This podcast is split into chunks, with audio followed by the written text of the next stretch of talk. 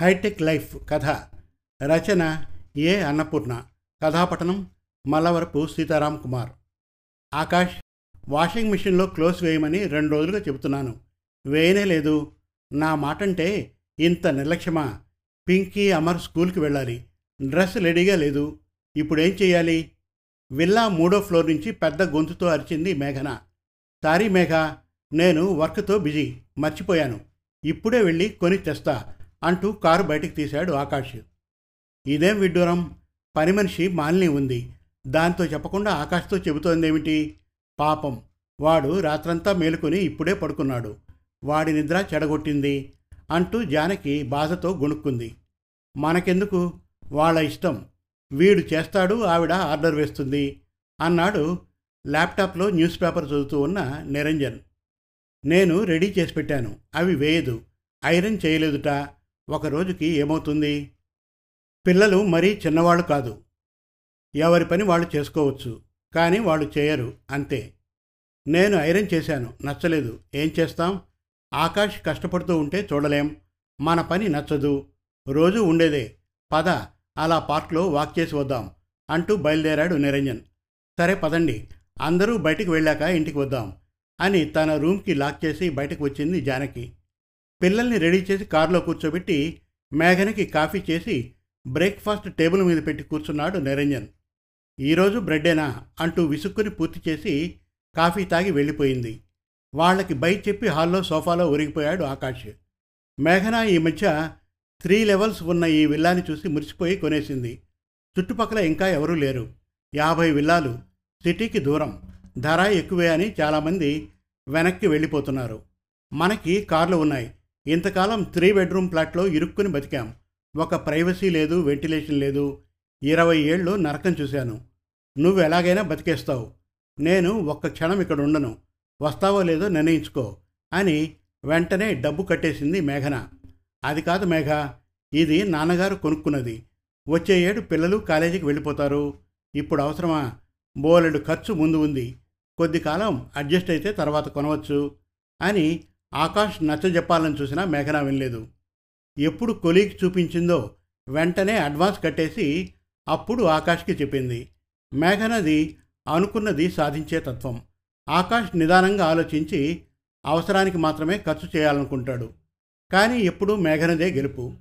అలా తొందరపడతావెందుకు, ఆలోచించు అంటే నాకు నచ్చేదే చేస్తా అని నీకు తెలుసు, అడ్డుపడితే ఏం జరుగుతుందో కూడా తెలుసు, మైండ్ ఇట్ అంటుంది. అంతగా ఈ ఫ్లాట్ వదలలేకపోతే నువ్వు మీ పేరెంట్స్ ఇక్కడే ఉండండి, నేను నా పిల్లలు విల్లాకి వెళ్ళిపోతాం అంది. దాంతో నలుగురు నవ్వుతారు అని భయపడి ఆమె వెంట నడిచాడు. అది కాకుండా ఈ ఫ్లాట్ రెంట్కి ఇస్తే కొంత ఇంటి ఖర్చు కలిసి వస్తుంది.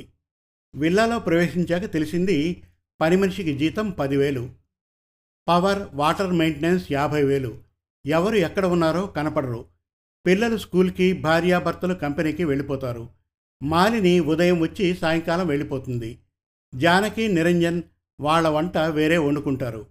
జానకి అందరికీ చేయగలదు, కానీ మేఘనకి పిల్లలకు ఆమె వంట నచ్చదు.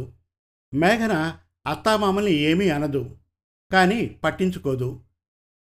ఉండేది అందరూ ఒక ఇంట్లోనే, కానీ ఫోన్లోనే మాట్లాడుకోవడం, ఒకరికి మరొకరు ఎదురుపడరు. మేఘన బయటికి వెళ్ళాక ఆకాష్ అమ్మా నాన్నల్ని పలకరించి ఏం కావాలన్నా ఆన్లైన్లో ఆర్డర్ చేస్తాడు, అందుకే నైట్ జాబ్ చేస్తాడు, డే టైం ఇల్లు చూసుకుంటాడు, ఏ పని కావాలన్నా రెండో వారితో మాట్లాడాలన్నా ఫోన్ వాడకం. పని దినాల్లో అయితే సరే, వీకెండ్ కలవచ్చుగా, అందరూ కలిసి భోంచేయచ్చుగా అనుకుంటే శని ఆదివారాలు బయటకు వెళ్ళి తీరాలి, ఒకరోజు మూవీ, ఒకరోజు ఫన్ ఎంజాయ్మెంట్. ఈరోజు అమ్మ బర్త్డే, గుడికి తీసుకెళ్లడమో వాళ్ళకి నచ్చిన చోటికి తీసుకెళ్లడమో చేద్దాం అని ఆకాష్ అంటే, నువ్వు తీసుకెళ్ళు, పిల్లలు నేను వేరే ప్లేస్కి వెడదాం అంటుంది మేఘన. మీరు వెళ్ళండి, మా కోసం మానుకోవద్దు, మేము పార్క్లో కూర్చొని ఫ్రెండ్స్తో కబుర్లు చెప్పుకుంటాంలే అంటారు జానకి నిరంజన్. వాళ్ళకి ఆ విల్లాలో ఊపిరాడడం లేదు, అందుకే 2 పూట్లా పార్క్కి వెడుతూ ఉంటారు. కలిసే ఉండాలి, లేకపోతే మీ బంధువులు నన్నంటారు అంటుంది తప్ప అత్తామామల మొహం చూడదు మేఘన.